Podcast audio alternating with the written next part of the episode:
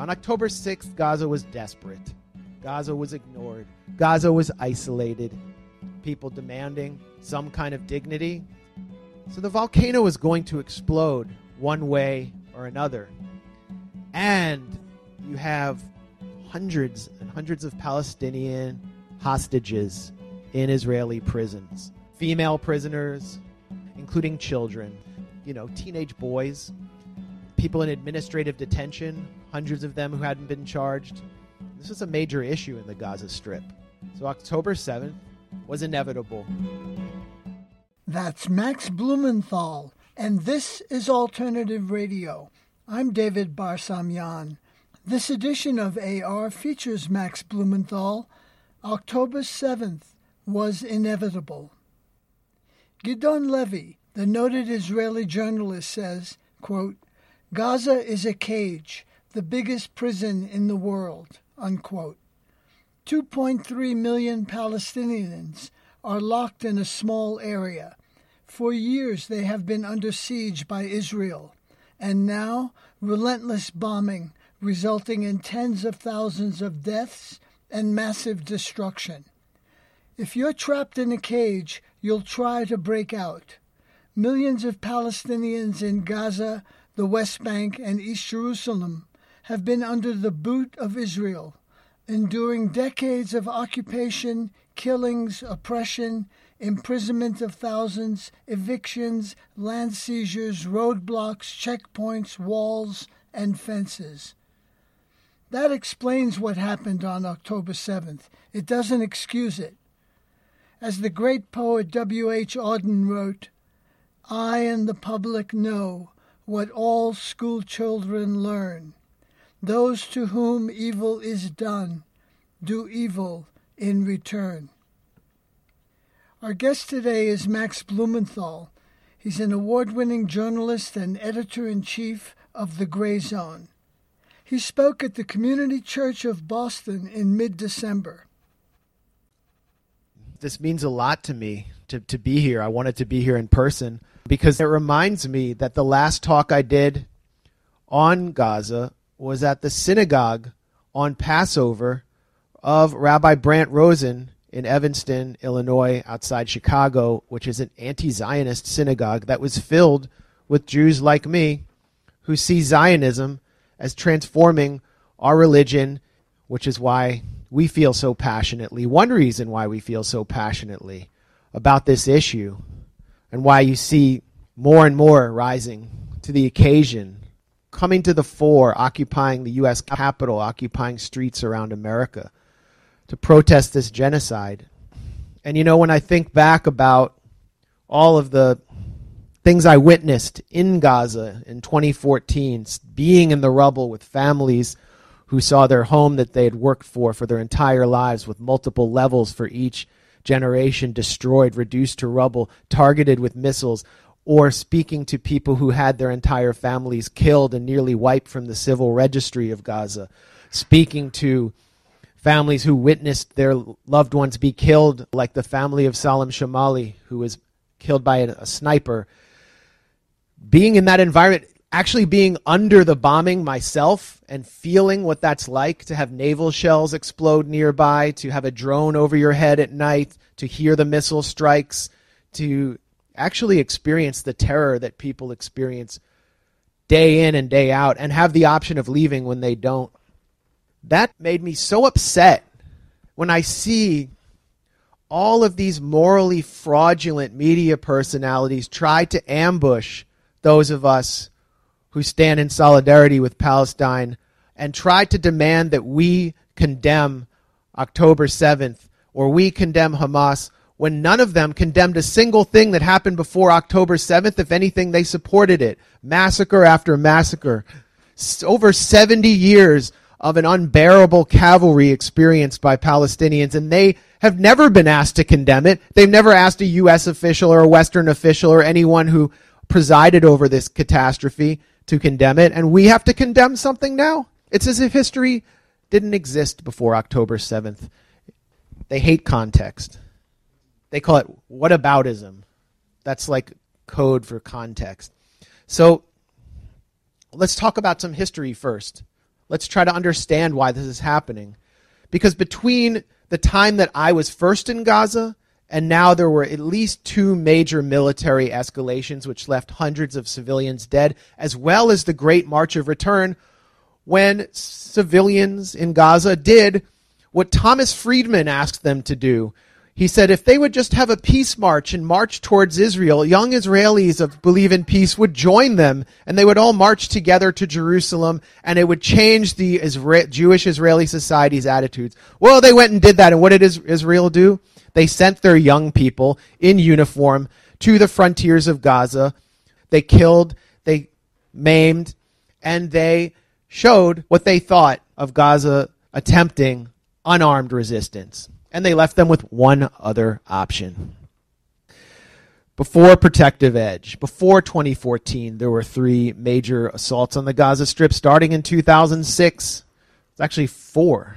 The biggest one was Operation Cast Lead, 2008, 2009. Israel waited till Barack Obama was elected, knowing he would do nothing, say nothing, and they broke a ceasefire by massacring over 50 police cadets who had just graduated to be police officers in the Gaza Strip, an act of mass cop killing by the Israeli military, and they proceeded to massacre hundreds more civilians. This was a signal event for me that really spurred my commitment to this issue. Then 2011, 2012, Operation Pillar of Clouds, more massacres by airstrikes as Gaza's armed factions began to demonstrate their ability to develop some capacity to resist, some capacity to hit back.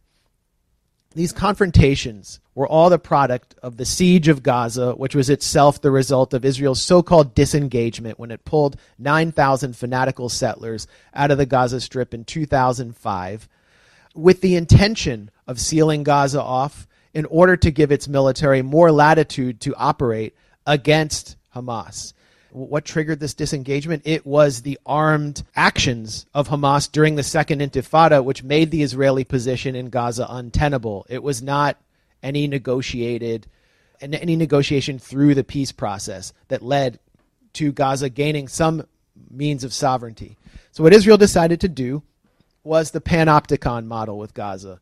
Control all you need to do to control an entire prison is to control the perimeter, which is 2%. And so they would occupy Gaza from the outside, control the airspace, control all of its borders, the sea.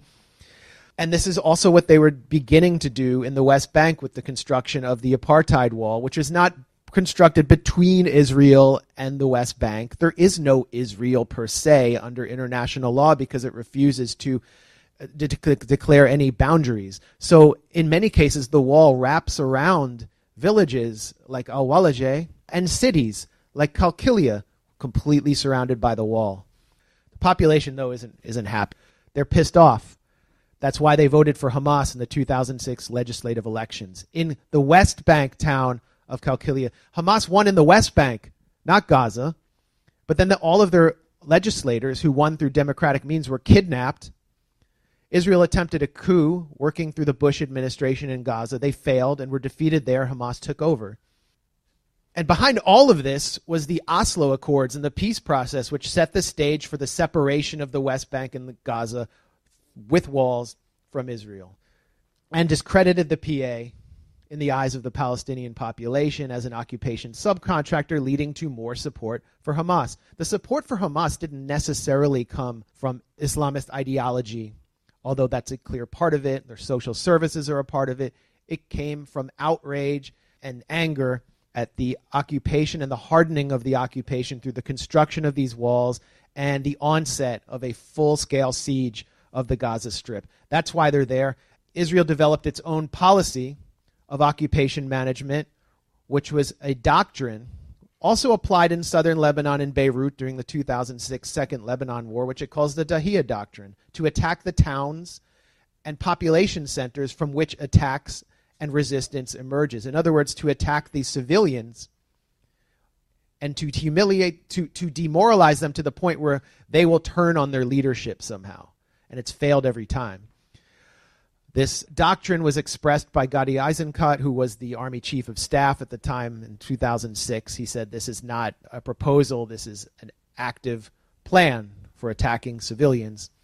At the time, Israel had a demographer named Arnon Sofer, who was a academic who would consult for the government on how it could use this doctrine of disproportionate force to ensure a Jewish demographic majority indefinitely, because that is the essence of Zionism, maintaining a Jewish demographic majority through violent engineering. And he said that because of the siege of Gaza, Arnon Sofer said this, the pressure at the border will become enormous, and we will have to kill and kill and kill all day, every day, in order to survive. And so that was really the essence of their plan.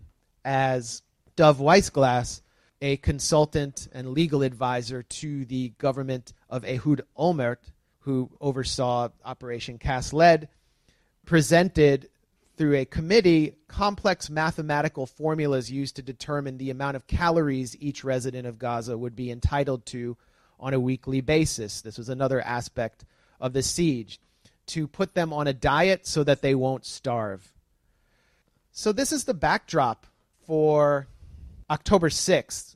I'm not talking about October 7th yet. We're talking about October 6th. On October 6th, 2023, the Gaza Strip was under siege under these very conditions that I described, and they had been under siege for 15 years, and an entire generation or two generations had grown up without ever leaving that small strip of land. They'd grown up knowing the loss of family members to missile strikes, knowing the loss of their schoolmates, with a totally different mentality than previous generations that had also suffered under apartheid. Gaza was under siege on October 6th. Gaza was also ignored. Do you all remember thinking about Gaza on October 6th? Because I wasn't thinking about it. I was thinking about the Ukraine proxy war. I was thinking about U.S. troops occupying the Conoco oil fields in northeast Syria. I was thinking about the U.S. starvation siege of Cuba. So I was surprised by October 7th. You know who else was surprised? The National Security Council director for Joe Biden, Jake Sullivan, who declared at the Aspen Security Conference that the Middle East, and he was boasting, the Middle East had never been quieter than under the Biden administration. Everything was fine, and Iran was being put in its place, and there was no armed resistance coming from Gaza. Everything was fine because the Abraham Accords that Jared Kushner and his crew in, implemented We're going forward. Saudi Arabia and the United Arab Emirates were going to normalize and make peace with Israel. It was going to be great. A peace that would consign Palestinians to the dustbin of history forever. On October 6th, Gaza was desperate. Gaza was ignored. Gaza was isolated. It had no diplomatic channels, even though it had a de facto government. And actually, in July of this year, there had been protests up and down the Gaza Strip over the dire economic conditions, people demanding some kind of dignity from a government that had no capacity to give it to them because that government was operating under siege. So the volcano was going to explode one way or another. And you have hundreds and hundreds and hundreds of Palestinian hostages in Israeli prisons, including people who are connected to families in Gaza, including children. They're not charged with anything. Many of them had just thrown stones. Many of them had just picked, picked up in their beds. You know, teenage boys. They were in prison. Female prisoners. People in administrative detention. Hundreds of them who hadn't been charged. This is a major issue in the Gaza Strip. This is a major issue for the prime minister of the Gaza Strip, whose name is Yahya Sinwar, who was himself a prisoner for much of his life. Uh, he had been in prison for killing Palestinian collaborators who had gotten Palestinians killed in the Gaza Strip working with Israeli intelligence. He was a young militant, and in prison he learned Hebrew. Uh, he followed studiously the culture and news and politics of Israel, got to know his jailers very well and his brother was involved in the taking of Gilad Shalit, the Israeli soldier who was a tank gunner enforcing the siege of Gaza in 2006. His brother was involved in taking Shalit back to Gaza, which elevated Yahya Sinwar in the eyes of Israeli intelligence, and he began negotiating directly with Israeli intelligence for the release of Shalit from within prison. And in 2011, he negotiated his own release along with 1,026 other Palestinian captives of Israel, Palestinian political prisoners, for one Israeli soldier. So this became the strategic rationale for October 7th to put Palestine back at the center of history, to remove it from the icebox of normalization, to release Palestinian political prisoners who Sinwar is committed to, which is, is such a deep emotional issue in Palestinian society, and to start ending the siege, this, this interminable siege for which there was no negotiating channel, to establish some channel for negotiating an end to the siege. So October 7th was inevitable. And October 7th began with attacks directed by Hamas's Nukba unit, which is an elite commando unit, to the extent that they have an elite commando unit in an army with homemade weapons. On Israeli military bases, they also managed to get 10 commandos or militants into a base of Israel's elite Unit 8200, its cyber warfare division, and nearly got out with very sensitive intelligence, computers. They penetrated far more deeply into Israel's security apparatus than most people even realize. They killed many soldiers, at least three, let's say at least 350 soldiers who were active duty enforcing the siege of Gaza were killed in a matter of hours. They were exposed as a kind of uh, paper tiger who are not used to close quarters combat and who are more accustomed to humiliating and beating farmers and small children in the West Bank or defending settlers as they were at the time on October 7th. A large part of the Israeli reserve force was up in the northern West Bank near Huwara defending fanatical settlers. Much of the Israel's Gaza division was wiped out by a modestly armed, modestly equipped, moderately trained guerrilla army that mostly entered Israeli territory through a multi billion dollar fence on cheap Chinese motorbikes.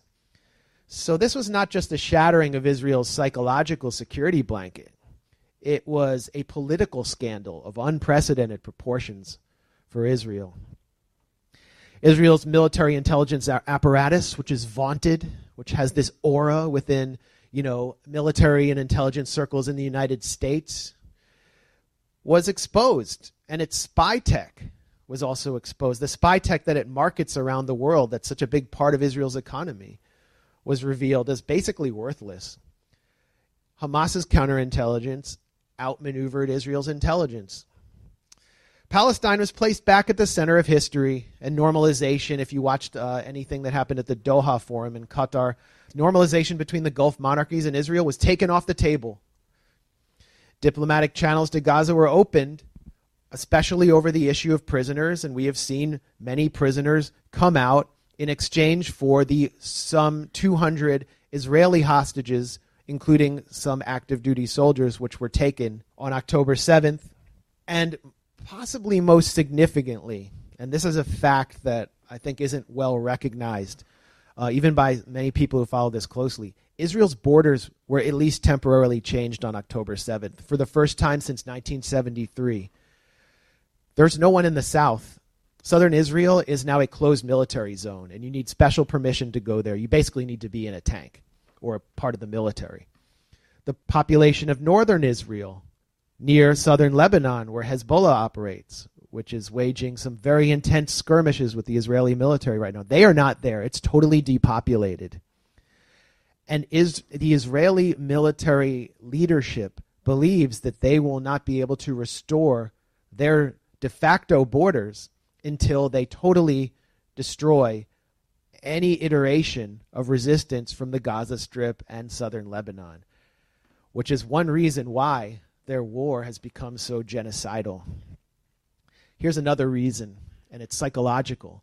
Israel needed to introduce its own narrative of October 7th in order to mobilize its population and to propagandize our population into supporting what they were about to do, which was genocide.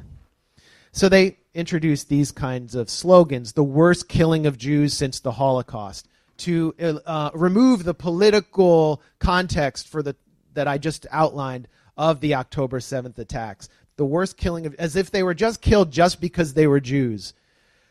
Beheaded babies. Hamas is ISIS. A woman whose fetus was cut from her womb. An entire family tied together and mutilated and then burned alive while the Hamas militants ate lunch in the next room. This wasn't a story that was actually repeated on October 31st in Senate testimony by none other than Secretary of State Tony Blinken. And Joe Biden, in uh, his recent Hanukkah uh, ceremony at the White House, or what I call the Dementiasburg address, repeated the lie of beheaded babies again for the third time after the White House actually retracted it on his behalf and warned him not to do it. He just can't stop doing it it shows the impact and the effectiveness of Israel's propaganda campaign after October 7th. And as we've been explaining at the Gray Zone and a few other independent outlets have been doing, it's all false. Not all false. Okay, let me be clear that Hamas did, I, it's clear they did kill civilians on October 7th. There's not any denying that. Uh, but the difference between the reality of what they did and the propaganda that Israel is putting forward is extremely significant. And the Israeli propaganda officials and their different cutouts in the U.S. made a determination that they could not just act on the reality alone and that they needed to concoct dramatic stories in order to win international support and maintain the consensus in Israel. And they turned to a very shady organization called Zaka, which was in these southern kibbutz uh, communities on October 11th, four days after the military had cleared the communities, and they began speaking to international media. They're kind of like a rescue organization, but they don't have coronary credentials. They're not an, actually rescuers.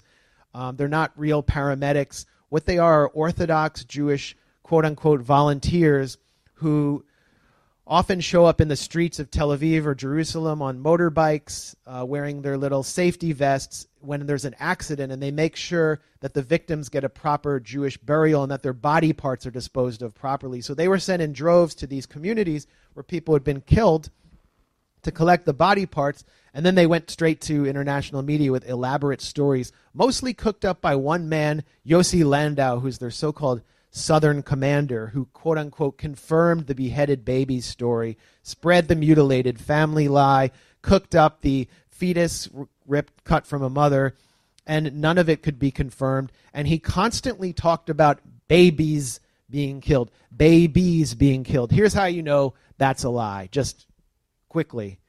Only one baby was killed on October 7th. Her name was Mila Cohen. It's extremely tragic and messed up. Zaka is also at the center of the rape allegations that are now being pushed as a major international propaganda campaign by um, the Israeli government. I'll talk about those in a second, which is extremely ironic because Zaka's founder and longtime CEO, uh, Yehuda Meshi Zahav, died last year after attempting suicide in 2021 when he received the Israel Prize from the current defense minister, Yoav Gallant, and then days later, Israeli media was flooded with credible stories of his serial rape of teenagers and children of both sexes, along with long standing stories of Zaka's corruption. Because for Zaka, for Zaka, this is a fundraising opportunity. And they are raking in tens of millions of dollars from the Jewish diaspora by spinning out these elaborate stories and putting themselves at the center of this drama, of this genocidal passion play. And so is their chief competitor, United Hatzalah, another Orthodox Jewish so called rescue organization, which is now fundraising on its website for $50 million off October 7th. United Hatzalah's director, Eli Beer, appeared at a fundraiser in Las Vegas. I mean, how, how much more obvious can you get? You show up in Las Vegas at Sheldon Adelson's casino at the Republican Jewish Coalition's annual fundraiser. He says that he his organization found a baby, a Jewish baby that had been baked in an oven by Hamas, conjuring up memories of the Holocaust deliberately. There was, of course, no evidence of this. It was a complete lie designed to gin up scandal and drama and to outcompete Zaka and get money. They were at a literal fundraising event in Las Vegas. I've looked into it very closely. It's something that could happen in a conflict, possibly, and yet we receive no direct testimony, not one. The New York Times, when it reported on it, stated that Israel has been reluctant to provide direct testimonies. Uh, Haaretz had a piece. Testimony after testimony demonstrates uh, um, clear evidence of mass Hamas rape on October 7th. And then you read into the piece and they say there's no direct testimony. The piece in Haaretz was an interview with the Israeli army legal former legal advisor Kohav Elkayam Levy, who's the head of this civil commission on Hamas rape. Uh, and she's basically the one leading this propaganda campaign, getting the so called pictures out and the testimonies out to different organizations and media. And one of the most influential reports, if you can even call it that, that's been disseminated, that's had an influence on liberals and progressives, is by Physicians for Human Rights Israel. It's an Israeli group. And you know, you read this report, it also contains no direct testimony. It was completely engineered by Elkayam Levy.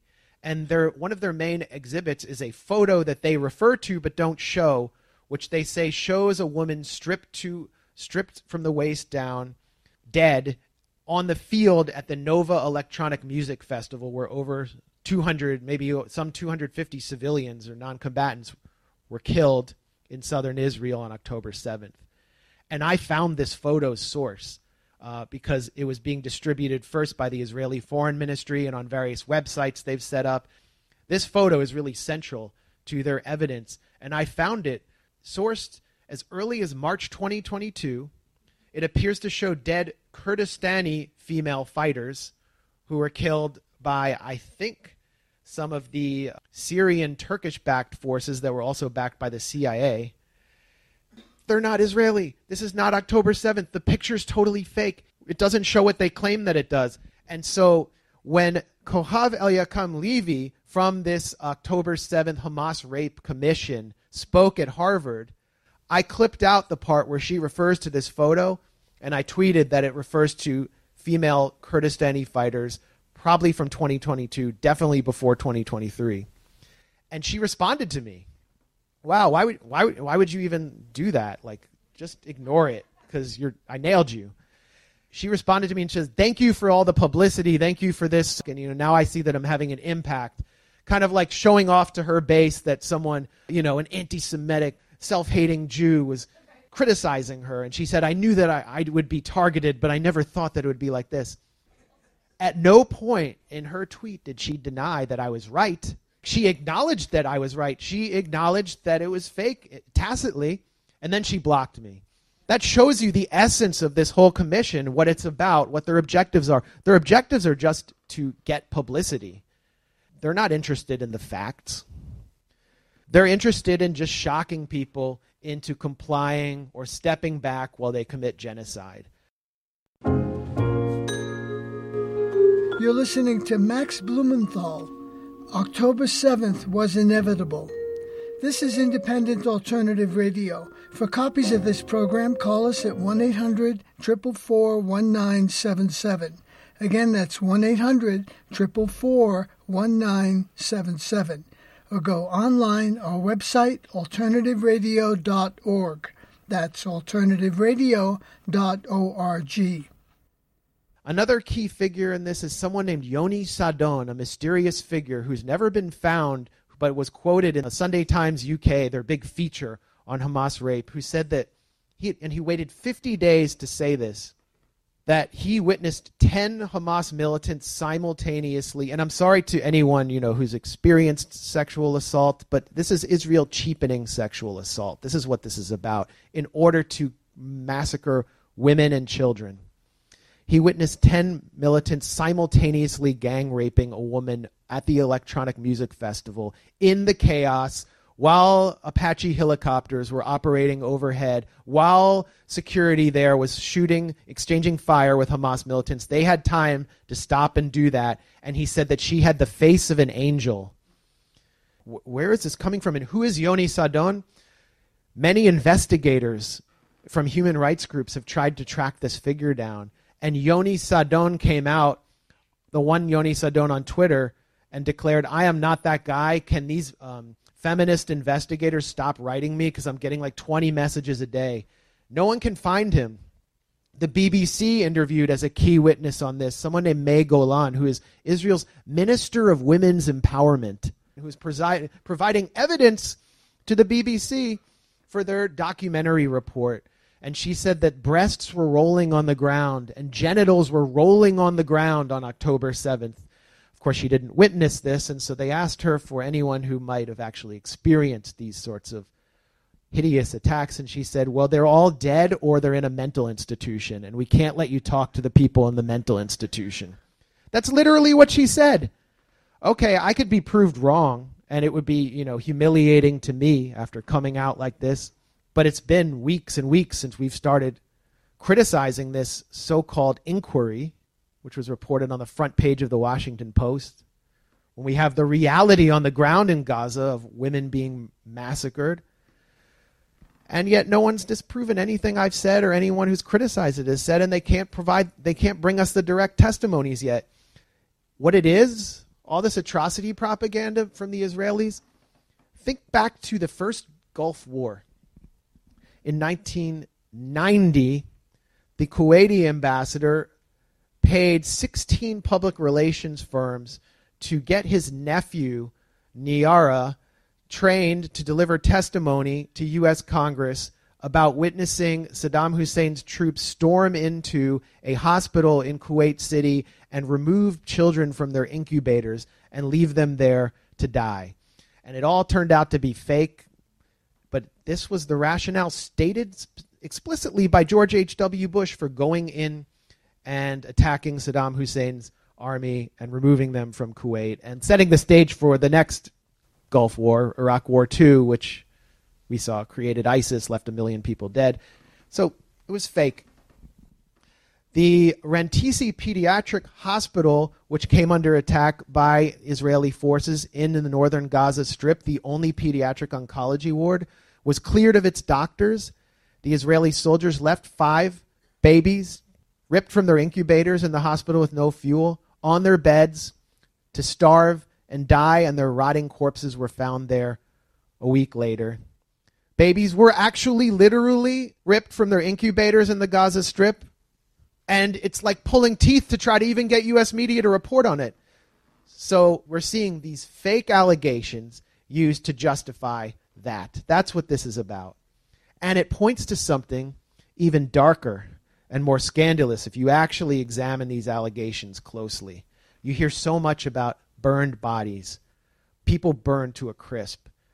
And you see the photos that they're distributing. Many of them are inside cars, and the cars are like melted. What did Hamas? What super weapon did these Hamas guys bring in on their cheap Chinese motorbikes that could do this on such a large scale? Why does it look so much like the highway of death where Iraqi soldiers were incinerated by U- the U.S. Air Force as they left Kuwait? Compare those photos. And what about all the families they keep finding? And this it's, it's, horrible to hear about this. It's actually to, to do these investigations and to and to read the to read the reality of it is horrible. It's very upsetting. But you keep hearing, reading about families in the kibbutzim found under the rubble of their homes, as families are now in Gaza, and the father on top of his children or wife trying to protect them under rubble. What happened there? Well, now the details are starting to emerge, and it points to something that is even more scandalous the official narrative of October 7th. And I wrote up several articles about this, and I'll give you some excerpts. Tuval Escapa, who is a member of the security team at Kibbutz Be'eri, where over 100 people died, set up a hotline to coordinate between kibbutz residents and the Israeli army on October 7th. And he told the Israeli newspaper Haaretz that as desperation began to set in, quote, the commanders in the field made difficult decisions, including shelling houses on their occupants in order to eliminate the so called terrorists along with their hostages.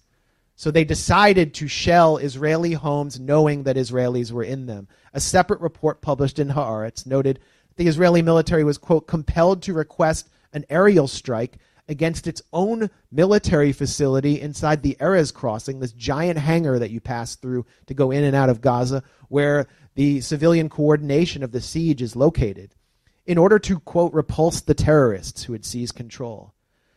An Israeli woman who's one of the few survivors from Kibbutz Be'eri who witnessed these hostage, hostage standoffs confirmed in an interview with Israel Radio that the military undoubtedly killed many Israeli non combatants during gun battles with Hamas on October 7th.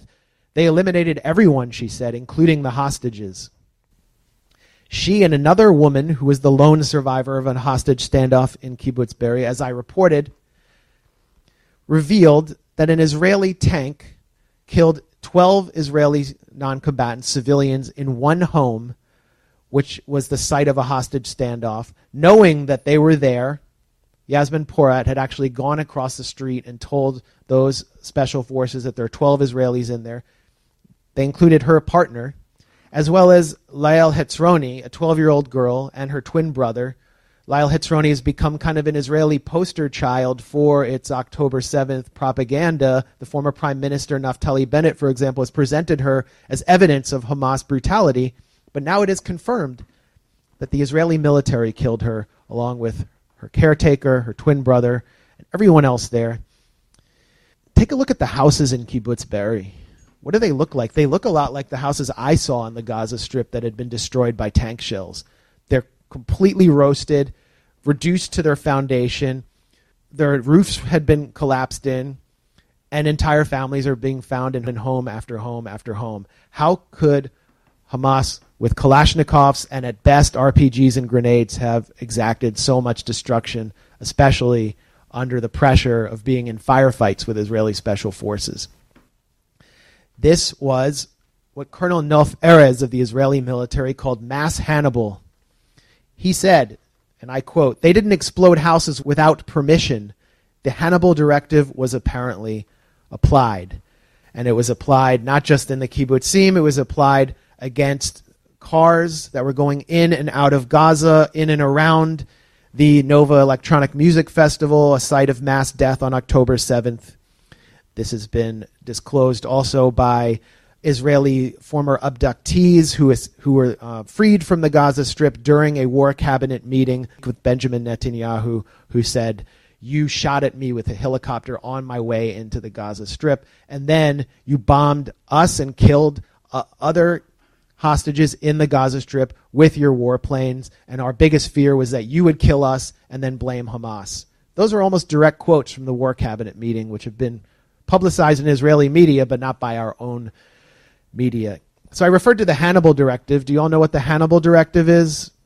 I see some thumbs up and some nodding. Well, I got to go to those who don't know. It was named for the Carthaginian general who took poison, killed himself rather than be captured by the enemy. So that should tell you something about what it is. It used to be a secret Israeli military directive that was put in place after the Jibril prisoner exchange. Um, I think that was in 1986 for Ahmed Jibril, and uh, something something like 3,000 Palestinian militants were freed in exchange for a handful of Israeli soldiers. Very politically painful, uh, devastating for any Israeli leader who has to enact such a prisoner exchange. It was exposed in 2014 on Black Friday, August 1st, 2014, when an Israeli colonel named Hadar Goldin was captured by Hamas militants in the southern city of Rafah. It's called Black Friday because the Israeli military carried out a massacre in order to not just eliminate those militants and kill 100 people in Rafah. I was there immediately afterwards. I saw just um, shells of U.S. made weapons all over the ground, destroyed homes, but also to kill Hadar Goldin, the Israeli soldier, because they didn't want to do another Gilad Shalit massive prisoner swap. So this was mass Hannibal. Kill Israelis so they don't go into Gaza. So we don't have to do some gigantic prisoner exchange and then start negotiating for an end of the siege. And look at where they are now. It's de- politically destabilizing for them to have over 200 captives inside the Gaza Strip. I was called a conspiracist and a master manipulator in two separate articles by Haaretz for quoting their own reporting and bringing these facts forward in the gray zone to English speaking audiences alongside other independent outlets like Electronic Intifada and Mondoweiss. Today, Haaretz published an article declaring that the issue of the Hannibal Directive on October 7th is something, quote, we need to talk about. Thank you. I'll accept your apology another time. I just want to get the truth out. And I want Israelis to see how they're being, being manipulated. The atrocity propaganda is believed by nearly all Israelis. It's what's driving the consensus for this assault Operation Iron Swords, whose objective is not the elimination of Hamas, which is actually impossible because they are politically and ideologically integrated into the population. They are the population. I don't mean they're human shields. They have a mass constituent base, like every anti colonial resistance movement ever has.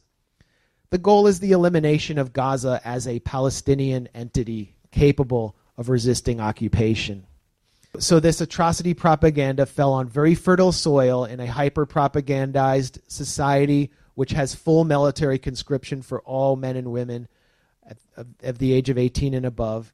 And it has fueled a genocidal discourse in which the prime minister has referred to the Palestinians of Gaza as Amalek, who are the tribe that attacked the Hebrews as they fled Egypt in the book of Deuteronomy and were slain by God God killed Amalek. He's referred to the Palestinians as the children of darkness and Jewish Israelis as the children of light. Likud member of Knesset Ariel Kallner has called for Nakba 2.0. There are no uninvolved civilians, said Amihai Eliyahu, who's the Israeli minister of housing, who's proposed dropping a nuclear weapon on Gaza. Human animals is how Yoav Gallant, the Israeli defense minister, referred to the population of Gaza as he called for cutting off fuel, water, and electricity. And others have called for turning Gaza into a giant stadium parking lot. 1.8% of Israelis, according to a Tel Aviv University poll, believe Israel has used too much explosives on Gaza. And over 50% believe Israel has not used enough. Where it has dropped the equivalent of over two nuclear bombs where most civilians who have been killed have been killed by missiles, and not just any missiles, but unguided missiles, 500, 200 pound dumb bombs supplied by General Dynamics and Raytheon, and where um, AI weapons are being used to carry out a goal spelled out by Netanyahu's special advisor, Ron Dermer, former ambassador to the U.S., the thinning of the population of Gaza. This was the goal that explicitly was spelled out by, by Dermer, who's actually leading a task force to advance that goal. So now we know, unsurprisingly to those of us who followed this for years, that private family homes have been explicitly authorized as targets, as hundreds of families are being wiped from the civil registry, and the Israeli startup nation has introduced the world to a new innovation wounded child without family, wounded children turning up as the lone survivor of their entire family in Gaza hospitals is a new Israeli innovation. Nothing happens by accident, said a Israeli military intelligence official. When a three year old girl is killed in a home in Gaza, it's because someone in the army decided it wasn't a big deal for her to be killed that it was a price worth paying in order to hit another target. We are not Hamas. These are not random rockets. Everything is intentional. We know exactly how much collateral damage there is in every home. This was one of the five intelligence sources who spoke to 972 magazine, which is a critical Israeli publication, about how Israel is generating its targets in the Gaza Strip. It's generating them through a system called the gospel, which is an artificial intelligence system that, according to this report and these sources, generates targets in Gaza faster than they can be hit. In the majority of cases, another source from the Israeli intelligence apparatus added military activities not conducted from the homes that it targets. I remember thinking that it was like if Palestinian militants would bomb all the private residences of our families when Israeli soldiers go to sleep at home on the weekend, said the source. Um, so, who's the human shield? They're targeting Gaza civilians in their homes while they sleep. They're targeting Gaza's hospitals. 100 Israeli physicians have signed a public letter, including pediatricians, authorizing and supporting the Israeli military's assault on hospitals in the Gaza Strip, particularly Shifa Hospital, the main center of medical care in the entire Gaza Strip, which I've visited several times, which has now been emptied. Kamal Hawash Hospital was emptied in the northern Gaza Strip. Everyone inside the hospital, everyone sheltering there was sent marching, including premature babies. They were just sent out, including people in the intensive care unit, including over 60 badly wounded people, sent out into the streets where homes are destroyed with the support of Israeli doctors. Israel is killing the educated class one by one with targeted assassinations. The family of one of the most renowned journalists in the Gaza Strip, Wael Dahdouh of Al Jazeera, was assassinated at home. His son and daughter, who both hoped to be journalists, his wife, in a targeted assassination. And an Israeli journalist went on Israel's Channel 2 the following day and said, Yeah, we didn't like his reporting. Social media influencers that we might have been followed have been killed in targeted strikes. Yafa Haider Abu Baraka is one. And then we have my friend Dr. Rifat El-Arir, who is an exceptional individual who was killed in a targeted strike. And uh, at my last talk on Gaza back in 2015 in Chicago, I spoke about Rifat. He's a poet. Many of you know his poetry now. His poetry is impressive, and he's writing in English. He's not even writing in his native tongue. And it really captures the moment. He was a teacher at Islamic University of English Literature, and his um, classes are exceptional. He's one of the more popular academics in Gaza just among students. This is a very dangerous moment for the U.S. empire, and I believe Rifat El-Arir's trip for Gaza Writes Back, which was published by my friend Helena Cobban, is a great collection of Palestinian writing. I believe that was a dangerous moment as well for U.S. empire and for Israel's little extension of U.S. empire. Because he had previously held anti Semitic views in his own words. And why wouldn't he, honestly? Why wouldn't anyone in Gaza, if you've never left and the only experience you have with Jews is people piloting drones over your house to kill your family, rampaging through your neighborhoods, humiliating your people, and they place the Star of David on their weapons. And he said, This is how they want me to think, and I'm not going to think this way anymore because he started to meet anti Zionist Jews and to see the, the humanity of our community here in the United States. So I met him at dinner in Berkeley with other anti Zionist Jews like Nora Barrows Friedman of Electronic Intifada. And he went back to Gaza and began teaching his students The Merchant of Venice, Shakespeare's play about uh, a Jew named Shylock who was, in many ways, oppressed. He's considered sort of an anti Semitic stereotype, but he was actually oppressed, ghettoized, humiliated. And when they, his students finished reading The Merchant of Venice, Rifat asked them which character did they identify with more Othello, the Venetian general of Arab origin, or Shylock the Jew? And he described their response as the most emotional moment of what was then his six year teaching career. One by one, his students declared an almost visceral identification with Shylock. And in uh, one of his students' final papers, the student reworked Shylock's famous cri de coeur, into an appeal to the conscience of her own oppressors in the United States and Israel. Hath not a Palestinian eyes? Hath not a Palestinian hands, organs, dimensions, senses, affections, passions, fed with the same food, hurt with the same weapons, subject to the same diseases, healed by the same means, warmed and cooled by the same winter and summer as a Christian or Jew is? If you prick us, do we not bleed? If you tickle us, do we not laugh? If you poison us, do we not die? And if you wrong us, shall we not revenge? Rifat taught Hebrew literature, not because he had any affinity for Israel, but because it also contained literary beauty. And so he was the first academic at Islamic University, which was founded by Hamas to teach Hebrew literature. He saw this all as a form of resistance and he saw anti Zionist Jews who he would bring to his class if they were in the Gaza Strip as comrades in resisting Zionism.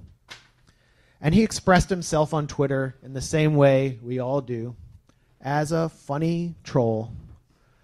Because how can you survive psychologically under this propaganda assault if you're not hitting back at the lies and the insanity spiraling out of the Israeli propaganda channels? So when this fake story from a Las Vegas Adelson fundraiser spun out about a baby burned in an oven alive came out, we all started kind of mocking it because it, it offends our sensibilities.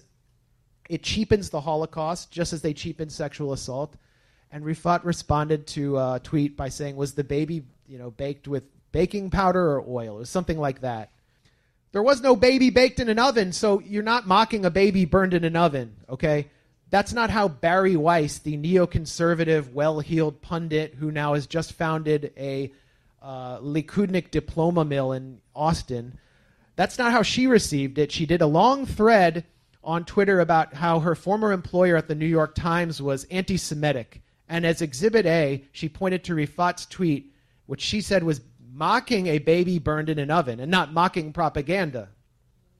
So then Rifat, who is in northern Gaza, who chose to stay in northern Gaza, defying Israeli orders to move south, and said, I will stay on my land even if it means being in direct harm's way, as if people in the south aren't in harm's way.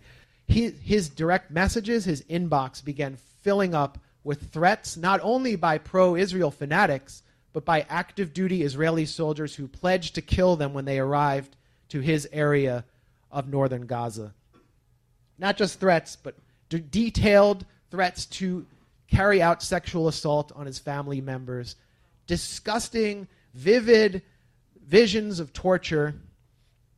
And it wasn't just Bari Weiss, a so called comedian on one of the most popular programs in Israel called Eretz Nehederet, which is their version of Saturday Night Live. I would call it like Saturday Night Dead because they think genocide is funny. They began taking aim at Rifat. One poet, one author who threatened them so much with his words in the Gaza Strip was targeted on one of Israel's most popular programs and targeted by one of the most prominent neocon pundits in the U.S. and Israeli military soldiers and reservists were vowing to kill him because they couldn't take a joke, which is so un Jewish to me. I mean, Zionists have really done a great job of defying the stereotype of superior Jewish humor and intelligence, haven't they? And so, December 6th, I sent Rifat a message. We had been having exchanges. And I said, I hope you're hanging in there because the tanks were closing in on his area of Shujaiya and I hadn't heard from him in three days. And I never heard back. He had been in a United Nations shelter, sheltering with his family. He received a phone call telling him they were going to kill him. And he said, if they're going to kill me here, they're going to kill all these people around me and all these other families. And so he retired to his sister's apartment with his nuclear family and was killed in a targeted strike along with his family. And he's as we speak, as we sit here, he and his family are still under the rubble, unreachable. He was killed for his words because his words were so threatening. But I want to close, I guess, with Rifat's some of his last words to the public. Uh, one of his final interviews, as the tanks and snipers were closing in, his voice was trembling, and you could hear the bombs thundering in the distance. He was speaking to Electronic Intifada, to those who we met when I first met him we were there at the dinner table at this nice restaurant in Berkeley. Uh, and he was forced to envision his own death. And he vowed to resist to the end with the only instrument at his disposal. He said, I'm an academic. Probably the toughest thing I have at home is an expo marker. But if the Israelis invade, if the paratroopers charge at us, going from door to door to massacre us, I'm going to use that marker to throw it at the Israeli soldiers, even if that's the last thing that I do. We're not soldiers, but we have an obligation to pick up where he left off with what we can. we have to pick up the marker. Pick up the marker and throw your marker at the architects of this genocide for the rest of your lives. Thank you.